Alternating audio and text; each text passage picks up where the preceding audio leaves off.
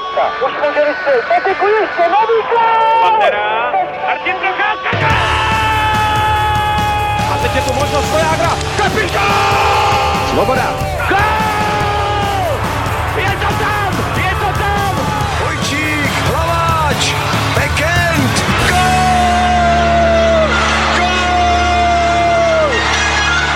Den, vítejte u dalšího dílu Hokej Focus podcastu. Extraliga vstoupila do posledního měsíce základní části a v závěrečných kolech se bude bojovat o každý bod. Kdo při uzávěrce přestupů nejlépe posílil? Získá znovu prezidentský pohár Liberec a udrží se tápající kometa v nejlepší šestce? Kdo si zajistí předkolo playoff a na koho naopak čeká skupina o udržení? Zaměříme se také na blížící se švédské hokejové hry, slábnoucí naději na start hráčů NHL na olympijských hrách a na závěr se podíváme také do zámoří. Ve studiu vítám editora webu bezfrází.cz Frantu Suchana, ahoj. Zdravím jakou rodinu. A Tomáše Řandu a Otu Dubna z webu čtsport.cz. Ahoj. Ahoj. Od mikrofonu zdraví Ondřej Nováček. V čele extraligového pořadí se přes slabší výsledky posledních dvou týdnů drží Liberec. Bílí tygři sice třikrát za sebou prohráli, ale v nedělním souboji dvou nejlepších celků tabulky vyhráli v Třinci. Uhájí už Liberec vítězství v základní části nebo půjdou do playoff z první pozice slezané? O to. Tak kdyby Třinec ten nedělní zápas vyhrál, tak bych byl ochoten ještě věřit tomu, že by se mu to mohlo povést. Ale kdo viděl, já jsem teda viděl jenom první polovinu toho zápasu a tam byl Liberec o třídu lepší. To znamená, teďka vede o 9 bodů, chybí dokonce 7 kol, to se v podstatě nedá dohnat. Teda kdo viděl třeba víkendový Super Bowl, tak ví, že je možný je úplně všechno, ale tady bych tomu úplně nevěřil. Já souhlasím. Myslím si, že Liberec už si to pohlídá, zastavil tu menší krizi, kdy prohrál třikrát v řadě a mys- myslím si, že si pro, to, pro ten prezidentský pohár dojde a očekávám i takovou, jestli ne stejně dlouhou, tak určitě podobně dlouhou pouť playoff eh, jako v loňské sezóně. Na mě Liberec působí tak jako strašně zdravý tým, že tam vlastně jakoby funguje všechno, co má, to, že prohraje pár zápasů v řadě, pár zápasů během sezóny, to se stát může, ale mně se strašně líbí, jak tam vyladili vlastně teď z začátku sezóny, ty, jak se poprali s těma odchodama, prostě jak našli zase svůj jakoby novou tvář a já Liberci fakt jako věřím a líbí se mi, jak hraje. Oceláři se potýkají už další čas s nevyrovnanými výkony a počínaje vynuceným odchodem Jiřího Polanského a konče nedávným debaklem 3-12 na Spartě se o Třinci mluví v jiných souvislostech, než by si asi ve Slesku přáli. Zvládá podle tebe Tomáši zřejmě nejbohatší extraligový klub roli jednoho z favoritů a pomohou ocelářům příchody Tomáše Netíka a Tylera Redenbacha? Tak eh, na začátku budu stručný, ano a ano. Eh, Myslím si, že svoji pozici zvládá, eh, je na druhé, na druhé příčce. Samozřejmě můžeme tady spekulovat nebo bavit se o tom, jestli ty výkony by neměly být vyrovnanější. Určitě by měly být vyrovnanější. Přesto si myslím, že mají pohodlnou mm, druhou příčku.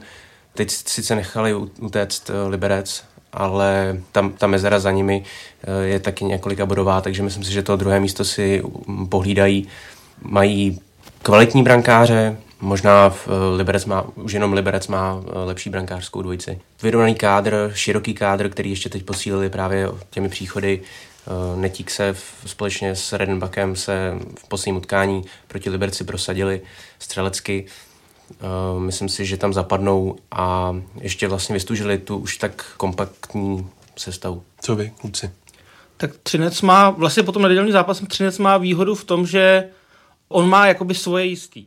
On na Liberec už nedošáhne a ta třetí Sparta tuším je o 7 bodů nebo možná ještě o víc. To znamená, že oni v podstatě to druhé místo mají jistý a teď mají měsíc na to, aby nějakým způsobem se dali dohromady, vyladili ten kádr na playoff a vy- i když udrží druhý místo, tak budou začínat že jo, až ve čtvrtfinále jakoby až z tě, to něco později než týmy z třetího a šestého místa. To znamená, že mají dost času na teďka na to, aby jakoby vyladili a připravili se na toho soupeře prostě pro, pro to čtvrtfinále.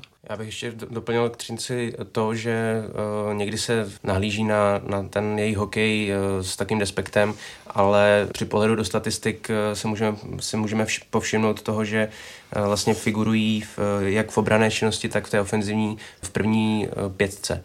Tudíž uh, dávají hodně gólů, zároveň jich nedostávají tolik a myslím si, že našli ten dobrý mix té herní činnosti. Já myslím, že tady teda z, těch, z toho pohledu jako tabulkového statistického, teda kluci řekli, co, co, co je evidentní, já to vezmu zase z toho pohledu dojm, dojmologického a na mě teda Třinec jako zase v, v, v srovnání třeba s tím Libercem nepůsobí tak, tak silně. Prostě podle mě by s tím svým týmem, s tím svým zázemím prostě měli být, měli být suverénější. A to, že třeba teď dělali prostě nějaký výměny, když mají v podstatě jakoby svoje jistý, svědčí o tom, že tam prostě není něco úplně, úplně tak, jak má být. A jako neříkám, že se nemýlim, ale uh, myslím si, že, že Třinec, prostě, že Třinec ta sezóna nevíde že, že to nedopadne úplně jako tak, jak má, tak, jak oni si představují. Pojďme dál. Ve složité situaci se v novém roce ocitla Kometa, která aktuálně má na pozici znamenající přímý postup do čtvrtfinále playoff jen tříbodový náskok na sedmý Chomutov. Brňany trápí zranění některých opor a výsledky ani herní projev neodpovídají potenciálu, který našlapaný kádr Moravanů má. Co myslíte, dokáže Kometu vrátit na vítěznou vlnu zkušený veterán Kamil Brabenec a nebylo by pro Brňany přece jenom lepší jít cestou hráčských výměn, než eh, přivádět na konci přestupového období další hráče? Těžko říct. Uh, ohledně Brabence, tam bych se toho, že by nepomohl, nebojím. Ono jakoby, určitě, určitě jim neuškodí. Je to, je to ten typický příchod veterána, je mu 40 let. To znamená, že on má spoustu zkušeností, které v té ne dobrý situaci, v které jako meta poslední týdny je, by jim mohl prostě pomoct té kabině, aby se tam nějak jako dali dohromady. Protože mám pocit, že stejně jako trochu u Třince, tak u komety je to vidět ještě víc. Ten problém je trošku v hlavě a v té a v to, v tý pohodě, toho mixu toho týmu, prostě to, co to nastavení psychické je tam jako, jako takový jako nedobrý. Jo. U, zatímco Libere jsem si jako může dovolit třikrát prohrát a pořád jakoby vypadá jakoby projevem celkem v pohodě, tak u té komety už tam vidím poslední týden jako docela křeč. Takže v tomhle tom Brabenec jim může pomoct. No. Krejčík, ten odehrál jeden zápas, eh, putoval do nemocnice, jak dlouho bude chybět, je otázka. A jestli mají přivádět další hráče, nikdo neví, jako jestli, jestli Eras s Zaťovičem budou v takové formě a jestli vlastně vůbec se do toho playoff uzdraví, že pořád jsou na Maroce. Že? Otázkou je taky vlastně rozlosování eh, posledních kol, kdy Kometa vlastně narazí na pět týmů z, z první šestky, nebo respektive první sedmičky. A tady se asi ukáže, jestli se ještě propadnou tou tabulkou, anebo se například chytí před tím playoff a vyladí tu formu a v playoff, jak všichni víme, se může stát víceméně cokoliv. Pokud eh, se zmátoří a tak uh, by mohli paradoxně v playoff uh, překvapit v tom smyslu, že by mohli vylepšit ten dojem z té základní části. Já si myslím, že v tomhle se hodně ukazuje i to, že nemají ještě úplně toho top trenéra, když to řeknu ve vší ústě prostě k Liborovi Zábranským. Libor Zábranský si ten tým postavil, prostě jeho duše, uh, celého toho managementu, celý vlastně komety jako takový, ale přece jenom jako trenér ještě sbírá zkušenosti. Jo? Takže ono není úplně sranda ukoučovat tým s takovýma osobnostmi prostě tak jako poskládaný. Na začátku jim to šlo, na začátku jim to klapalo perfektně, tam vlastně v takových fázích jako by to mohl trénovat v podstatě kdokoliv, když to přeženu. Zase říkám ve vší úctě jako k panu Zábranskému ale teď prostě se ukazuje, že když eh, šlo do tuhýho, tak přece jenom v takových chvílích se pak ukáže zkušený trenér, trenér, který prostě ví a to Libor Zábranský ještě zatím ty zkušenosti sbírá, takže já si myslím, že i pro něj tohle je hodně cená zkušenost. Jako kometa playoff hrát bude, uh, něco tam může předvést, protože hráči jako Erat Zeťovič, prostě když se opravdu jako v playoff, Ondra Němec, jo, v obraně, když se opravdu jako chytnou lauf, tak jsou schopní něco dokázat, ale taky to ještě nepůsobí tak jako součinně všechno, tak jak by asi úplně mělo. Mimořádně vyrovnaná je tabulka mezi 9. a 12. místem, kde se rozhoduje o účastnících předkola playoff. Kdo z trojce Plzeň, Zlín a Mladá Boleslav má největší šanci na účast ve vyřazovacích bojích podle vás? A dokáže se do desítky ještě dotáhnout Olomouc? Nejvíc věřím Plzni. Nejenom proto, že má nejvíc bodů, ale protože má nejsilnější kádr, podle mě nejlepšího brankáře a ani ten los nemá úplně špatný. A krom toho ještě má Dominika Kubalíka, což je nejlepší, nejlepší střelec extraligy. Takže typoval bych Plzeň a kdo k ní, to, to se opravdu nedá určit. Vítkovice si to dost komplikovali, které jsou vlastně nad, nad Plzní. Prohráli v posledním utkání s Malou Boleslaví a jako by si ji připoutali a sebe eh, připoutali do toho pásma, kde to může dopadnout tak nebo tak. Taky věřím, také věřím Plzni. Od nového roku vlastně hraje z těchto namočených týmů v vozovkách Eh, nejlépe, nejvyrovnaněji, sbírá nejvíc bodů. Uvidíme, co Zlín, ten zase už jako už po několikáté eh, sledujeme to, kdy eh, dotahuje vlastně tu spackanou sezónu na poslední chvíli a včera zase proti Pardubicím zachránili ztracený zápas, urvali dva body, takže Zlín bych také úplně nezatracoval. A Franto, co Olomouc? Olomouc, já si myslím, že Olomouc to nedá, když tam mám kamarády, ale, ale já si já souhlasím s Plzní, tam asi podle mě taky bez debat. A já si teda ale myslím, že to nedá Boleslav. Úplně jako ta Boleslav já vždycky strašně rád, prostě tím, jak tam hráli kluci, kteří opravdu chtěli hrát ty poslední roky. Poslední sezona to byla úplně fantastická, že? to, co oni předváděli i, i v playoff. Ale je vidět, že ten tým se nepodařilo úplně tak jako dobře obměnit, že to tam úplně jako neklape, takže já si myslím, že Boleslav může být, může být ta, která to nakonec jako odskáče a, a Zlín ten se tam nějak jako proseká zase, že jo, ty jsou, ty to, ty to vždycky dají jako nějak. Specifickou sezónu zažívá pražská Sparta. I přes nahuštěný program způsobený úspěšnou cestou v Lize mistrů se v extralize vyvarovala hlušímu období a dlouhodobě se pohybuje v první šestici. Jaké jsou důvody, které drží Spartu nahoře, Franto? Sparta na mě působí jako ohromně jako fungující tým prostě po všech stránkách. Jo. Tam je prostě jako všechno tak, jak má na mě, mně mi přijde. Že, že prostě opravdu už se z těch předchozích let tak nějak jako postupně učej, taky jak, jak prostě vyladit ten tým opravdu na tu, na tu rozhodující fázi sezony.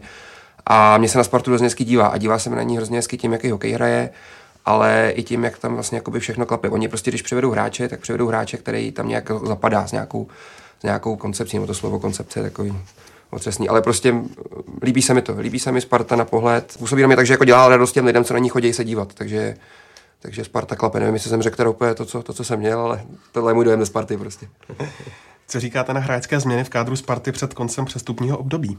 Já si myslím, že eh, Sparta chce ještě eh, doladit ten mix těch technických a na druhé straně tvrdších hráčů. Eh, když se podívá na ten kádr, hlavně teda v útoku, tak máme tam ty techniky ránu, hlinku, přibyl střelec Řepík, teď přivedli naopak ty tvrdáky André Devo, vrátil se Jan Buchtele. Úplně si nejsem jistý, jak to bude s Janem Hlaváčem, který sice loni de facto zářil v playoff, táhl Spartu vlastně důležitými góly a přihrávkami, ale je tam trošku, myslím si, že to může být trošku risk eh, zasahovat eh, například eh, do těch posledních dvou line, do toho třetího, čtvrtého útoku, kam nejspíš, kam asi nejspíš Laváče zařadí. Tak například ten čtvrtý útok byl vlastně, vydržel v té sezóně pospolu nejdéle v tom složení u Herku Drna Cingel.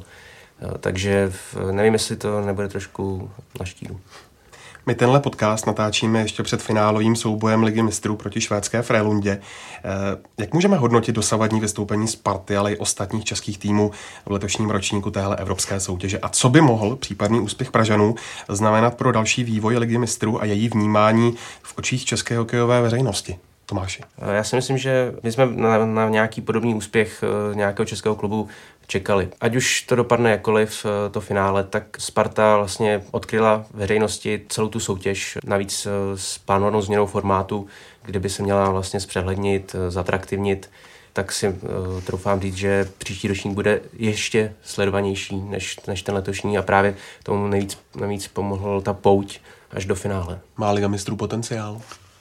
Potenciál samozřejmě má, tak musíme si uvědomit, že existuje teprve nějaké tři roky. Uh, ono, je, ono je to v podstatě ekvivalent, řekněme třeba basketbalové euroligy, která taky jako nevznikla z ničeho a najednou prostě to je soutěž, kterou chce každý hrát. Že? To znamená, že musí, musí dostat šanci ten projekt nějakých, řekněme, dalších 5-6 let, aby, aby se vyvíjel a aby hlavně ty fanoušci začali vnímat, že hrát s Frelundou je víc, než hrát s Plzní, když to tak řeknu. Eh, pardon, omlouvám se Plzní. Eh, že, že prostě, že ty zápasy v té evropské soutěži jsou něco víc, je to nějaká nadstavba. Momentálně já se třeba jako nedokážu představit, že, že se sejdou jako fanoušci v, jako v jiném městě než v Praze u, u televize v hospodě a koukají, koukají na Spartu v lize mistrů. No. To, jako, to zatím ještě jakoby, ta soutěž tolik zakořeněná jako mezi těma lidma není. No, má deficit v tom, že lidi neznají vlastně ty hráče z těch zahraničních soutěží. Když přijede španělský tým na Spartu, na fotbalovou, tak každý ví, kdo tam hraje, prostě přijde se podívat i na ty soupeře. Tady opravdu jde o to, že se musí jít dívat, nebo musí v ozovkách jít dívat prostě na ten, na ten svůj vlastní tým.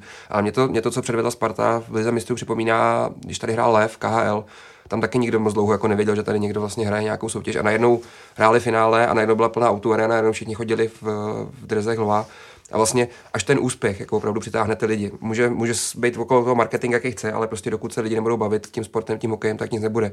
Takže to, že Sparta, to, že Sparta tu ligu mistrů vlastně dostává do většího povědomí, je jako super pro pro to, aby tady v Česku dál chodili na tom fanoušci, aby zaregistrovali. Posloucháte Hokej Focus podcast, už za chvíli se blíže podíváme nejen na blížící se švédské hokejové hry.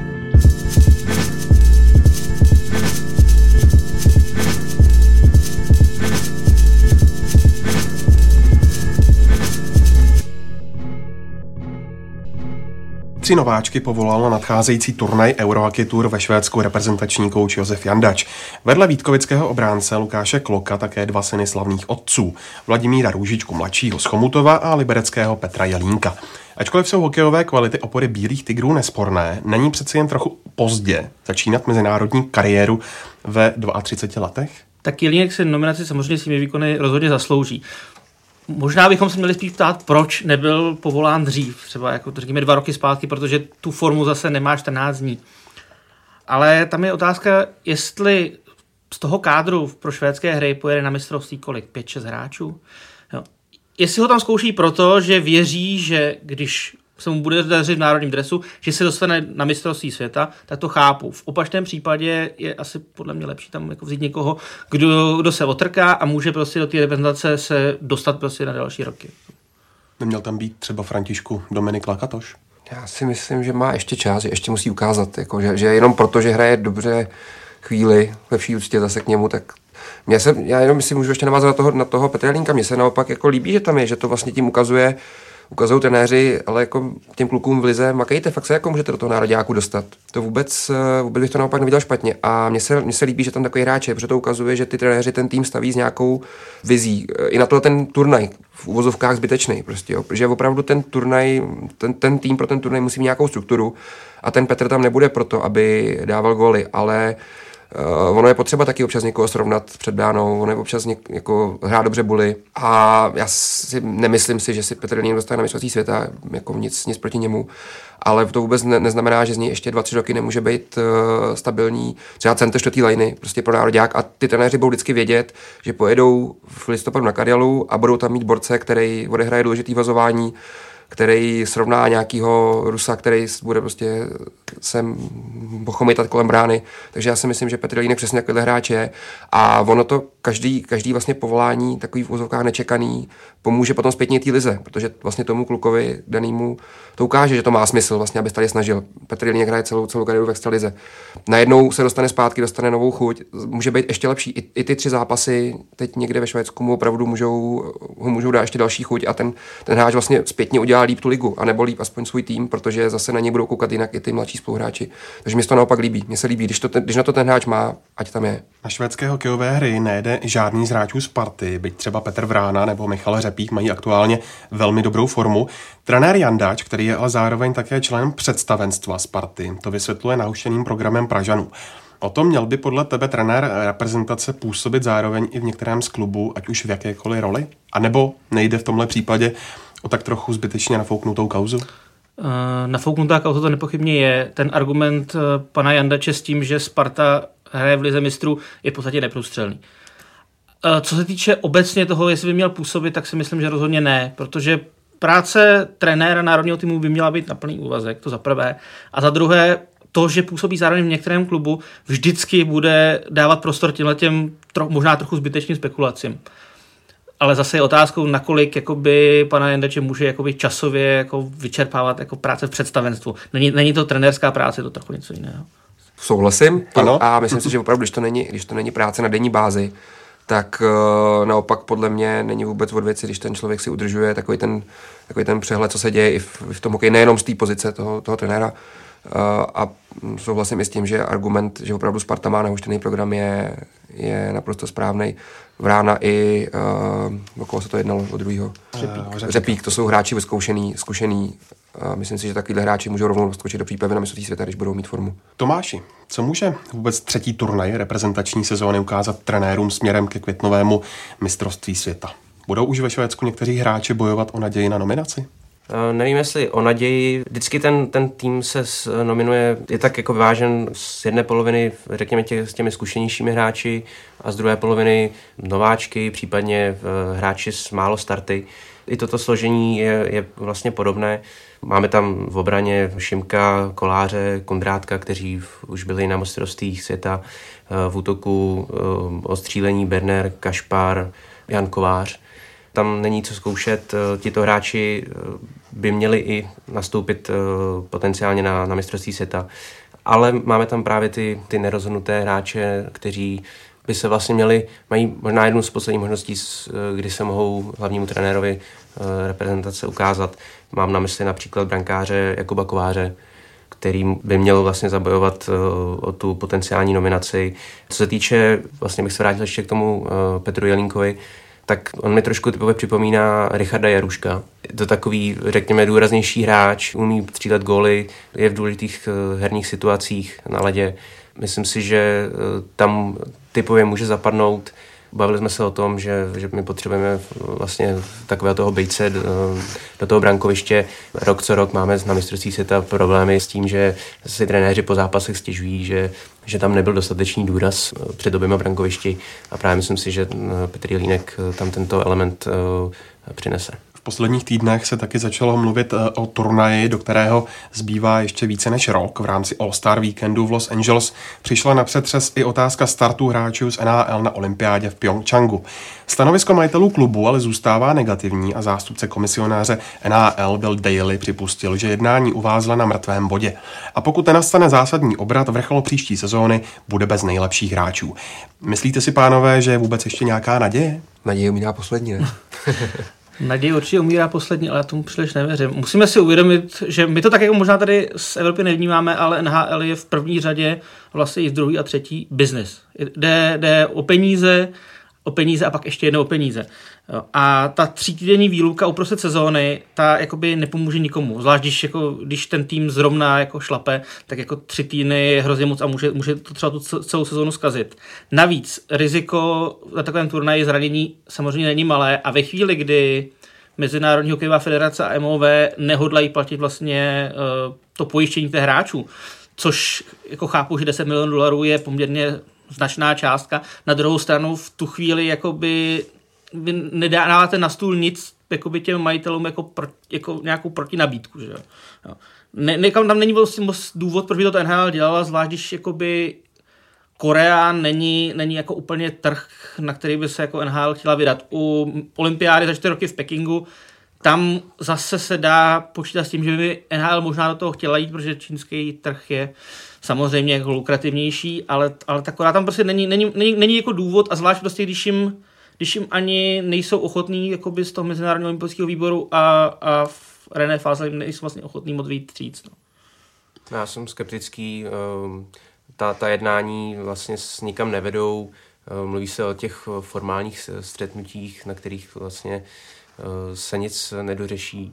Eh, takže já si myslím, že... Bylo to pozitivní a sejdeme se zase za týden. Že? Eh, eh, jednání byla konstruktivní, ale výsledky žádné.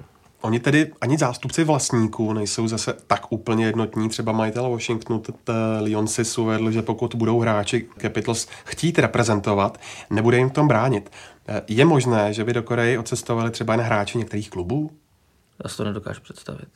Jako mě to, já to, uh, kdyby se to bralo jakoby, jako politicky, tak je to takové jako trochu populistické gesto. Jako Leon si s tím, že to řekl, nestratil vůbec nic kdyby přišlo, tak ho ostatní majitele stejně přehlasují, ale on bude vypadat jakoby dobře dovnitř Washingtonu, dovnitř jako svého klubu. No. A nedovedu si představit to, že by jakoby to dotáhnul jako opravdu do konce a zatímco, zatímco za Pittsburgh by válel dál Crosby, tak on by poslal ovečky na tři týdny do Koreje. To si nedovedu představit. Jako. To, to, jako, I když on je, on je majitel a jako je, je, je bohem ve, své, ve svém klubu, tak si nedokážu představit, že by něco takového udělal. Já souhlasím, já si myslím, že to je, uh, že oni hodně sází na jednotu, prostě, ať už tu hráčskou nebo, nebo tu, tu vlastnickou. A ten člověk by tímhle jako hodně ztratil, hodně ztratil vlastně v té svý, nevím, jestli říct tomu komunitě, prostě těch vlastníků klubů, protože oni vystupují přesně z toho, eh, z té pozice lidí, kteří vlastně dávají živobytí že, těm hráčům, takže takže myslím si, že to je hezký gesto, je to takový, je to fajn, ale myslím, myslím, že i kdyby na to mělo dojít, tak eh, se to na něčem jakože zadrhne potom nakonec. Ve třetí části Hokej Focus podcastu zůstaneme ještě v zámoří, kde je v plném proudu jubilejní sezóna NHL.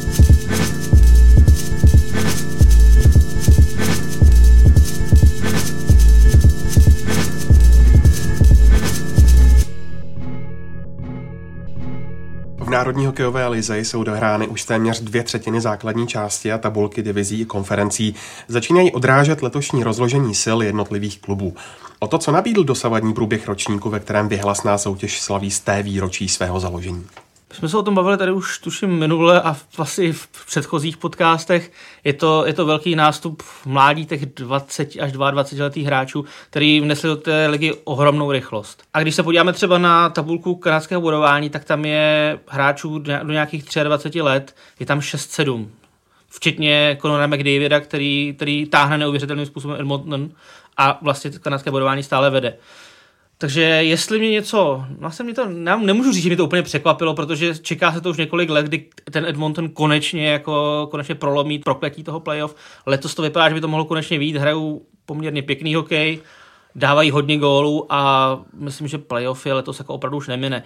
A vypadá to, že by se mohl, mohl i jako ten další tradiční smolář, což je Toronto, že by se mohl do toho playoff dostat, protože ta situace okolo osmého místa, okolo těch uh, divokých karet prostě pro playoff na východě je natolik zamotaná, že tam to Toronto může, může jako bez problémů vyskočit. Jestli mě něco zklamalo zatím, tak je to Tampa. To je, to je tým, který, který má jako na finále konference s přehledem, ale prostě nedaří se jim vůbec. A tam já očekávám, že tam půjdou ještě nějaké hráčské výměny, právě jako s blížícím se koncem přestupu, protože Tampa si jako nemůže v podstatě dovolit, jakoby s tím potenciálem toho týmu, co má, si nemůže dovolit tom playoff nebejt. A oni v tuhle tu chvíli jsou, jsou druhý od konce v konferenci, to je strašné.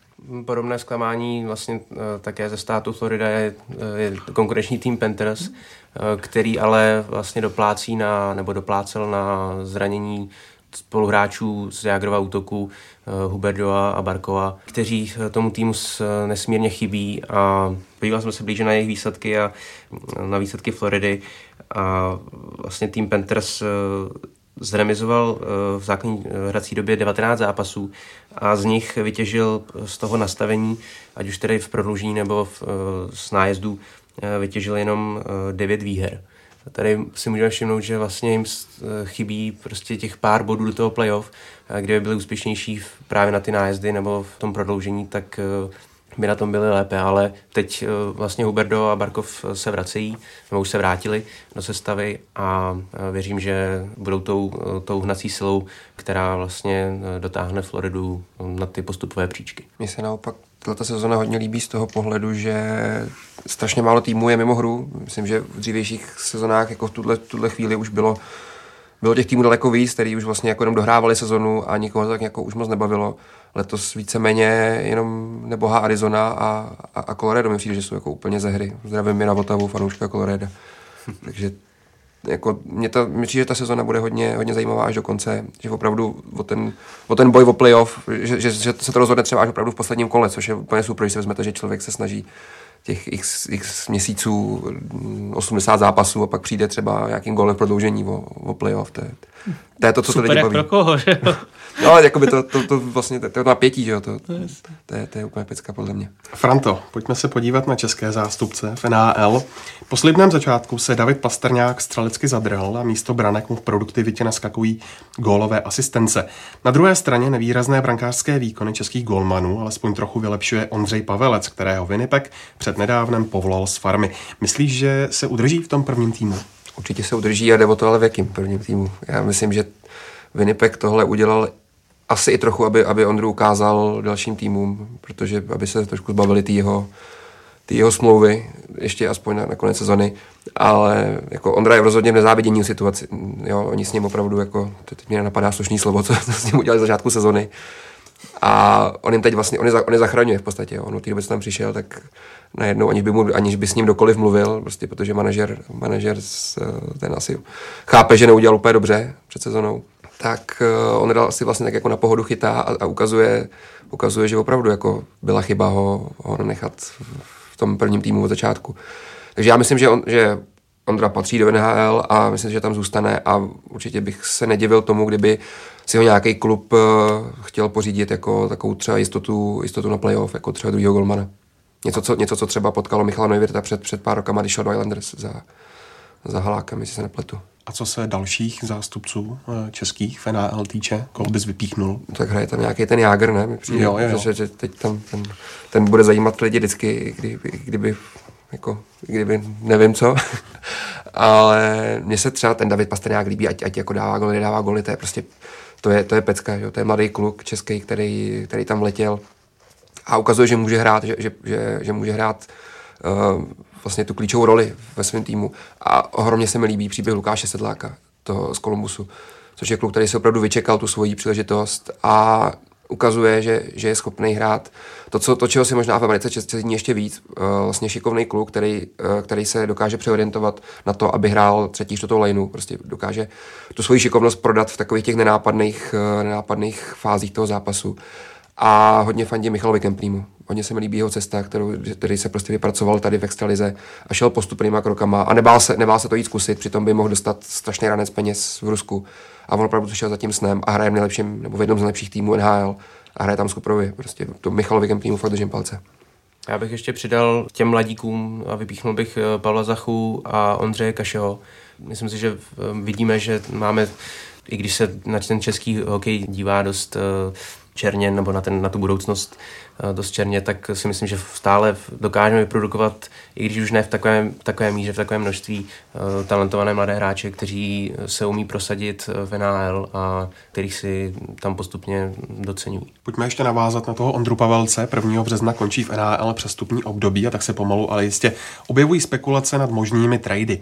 Franto, kterých hráčů se tyhle spekulace týkají a jaké faktory u nich hrají roli? Dočkáme se třeba nějaké senzační výměny? Myslím, že, že úplně jako senzační tam, tam není, protože všechny ty, to, to, má, to má souvislost s tím, že opravdu všechny ty týmy víceméně skoro všechny hrajou pořád o playoff, ale do, m, vlastně v těch spekulacích se objevují logicky takový ty zkušený hráči, kterým končí po sezóně smlouva a mají třeba ještě, mají třeba ještě šanci opravdu vyhrát Stanley Cup. Uh, případ Shane Down, vlastně ikona, ikona uh, Arizony, evidentně končí kariéru po sezóně, takže ten si úplně říká o to, aby opravdu byl vyměněný někam, kde bude hrát třetí lineu a pomůže prostě třeba jakoby k tomu, aby, aby ten, ten Stanley Cup se vyhrál. Já si myslím, že on vždycky přijde daleko zajímavější než takový ty velký jména, takhle ke konci té přestupní závěrky, takový ty přestupy, že opravdu silný tým převede nějakého v úzovkách nenápadného hráče, a ten hráč přesně je potom takový ten dílek, který pomůže, pomůže tomu, tomu týmu do playoff. Mně se strašně líbil třeba Antoine Verme před dvěma rokama, který šel do Chicaga. Vlastně ztracený někde v Arizoně, najednou přišel do Chicaga, kde jako nebyl vidět, nedával góly, tam, tam jsou od toho jiný, jiný Kaneové, ale ten Vermet byl strašně důležitý v tom, jak, jak jim držel takovou tu, tu druhou vlnu to, toho útoku.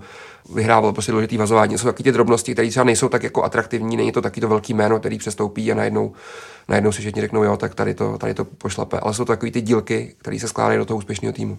Já si myslím, že velkým faktorem bude i po sezóně blížící se rozšiřující draft nového týmu Vegas Golden Knights, kdy vlastně z každého týmu si budou moct vybrat jedno nechráněného hráče, a tak se spekuluje nejvíce teď eh, nad brankáři, eh, nad těmi výměnami brankářů. Eh, například Pittsburgh, ten, ten prostě chtě nechtě bude muset vyřešit tu brankářskou situaci, kdy má vlastně dva kvalitní golmany, Matt Murray a Mark André Flery a bude se muset rozhodnout buď pro to, jestli vymění Fleryho, nebo jestli si ho ponechá a pak o něj po sezóně přijde eh, bez náhrady. Blížíme se k závěru eh, dnešního dílu. Nelze nezmínit, Františku, projekt Bezfrází CZ, který si spolu zakládal. Kde se zrodila ta myšlenka a proč se podle tebe ta stránka stala tak populární? Už jsme populární, jo. Tak to děkuju. to děkuju. Eh, zrodila se v tom, že tady podle nás existoval prostor na takovýhle příběhy sportovní. Já děkuju teda, že, že, se, že, že se na to ptáte. A je tady, mm, je tady perfektní spravodajství. Prostě v České republice je perfektní sportovní spravodajství. My jsme sportovní národ. Eh, pokud chcete dohledat jakýkoliv sportovní výsledek eh, a ohlasy, reakce, prostě ať už, ať už v televizi, ať už v rádiu, v novinách, na internetu, tak to tady funguje dobře, ale myslím si, že, že kromě vlastně sportmagazínu ve sportu pátečního, tady není, ne, nebylo, eh, nebyly prostě ten formát, nebyl formát prostě představování těch sportovců fakt jako lidí. A to, že lidi nás čtou postupně čím dál tím víc, tak ukazuje, že opravdu to asi lidi jako zajímá. A my ten pocit máme, že, to, že, to, že tady je spousta zajímavých lidí a že za těma sportovníma výsledkama jsou i lidský příběhy, který stojí za to vyprávět. Co mi tak přišlo, tak jeden z největších ohlasů získala dojemná zpověď bývalého záložníka Viktorie Plzeň Daniela Koláře. Jak dlouho takový text vzniká? No, vzniká, teď máš na mysli jako to domlouvání nebo pak to samotné? Komplet. Komplet. Dlouho. Dlouho. Samozřejmě je to o tom, tohle není věc, že člověku, že zvedneš telefon a zavoláš, čau dané, pojď, pojď si pokecat o tom, co prožil. To ten člověk musí cítit, že že to má smysl vyprávět, že mu, je třeba ho přesvědčit, uh, z jakého důvodu vlastně o to vůbec stojíme, jak, jaká práce vlastně už je za náma.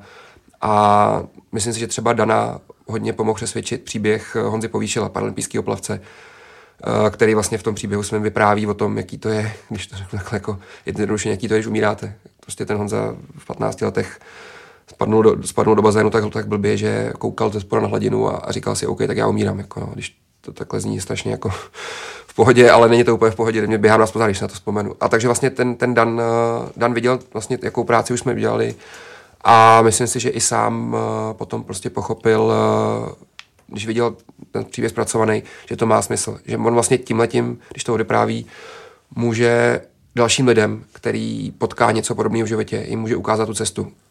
Podívejte, já jsem se s tím vypořádal takhle, tak asi, asi to půjde, asi, asi to je ta možnost. Ale samozřejmě, a to je základ, to, na čem je bezfrází postavený, že vždycky jako říkáme těm lidem, vyjde to, co vy chcete, jenom jako na nikoho netlačíme.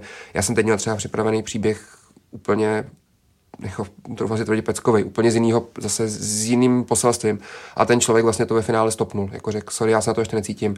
A na tom to je bohužel postavený prostě. No. Takže s tím danem to vyšlo. Já jsem, já jsem moc rád, že to ten Dan šel, že nám dal takovou důvěru, že prostě ukázal, že, že opravdu ta, ta naše stránka může předávat i já nenapadá, jaký ty patetický slova, ale fakt jakoby sílu třeba dalším lidem, protože přesně tohle pak jako lidi psali, ať už přímo tomu Danovi nebo přes nás, opravdu jako děkovali, že třeba procházejí něčím podobným a opravdu jim pomohlo to, že si přečetli, jak se s ním pořádal on. Tak jo, díky. Díky kluci. To je z dnešního Hokej Focus podcastu vše. Vy nás poslouchejte na Soundcloudu, iTunes a v dalších podcastových aplikacích.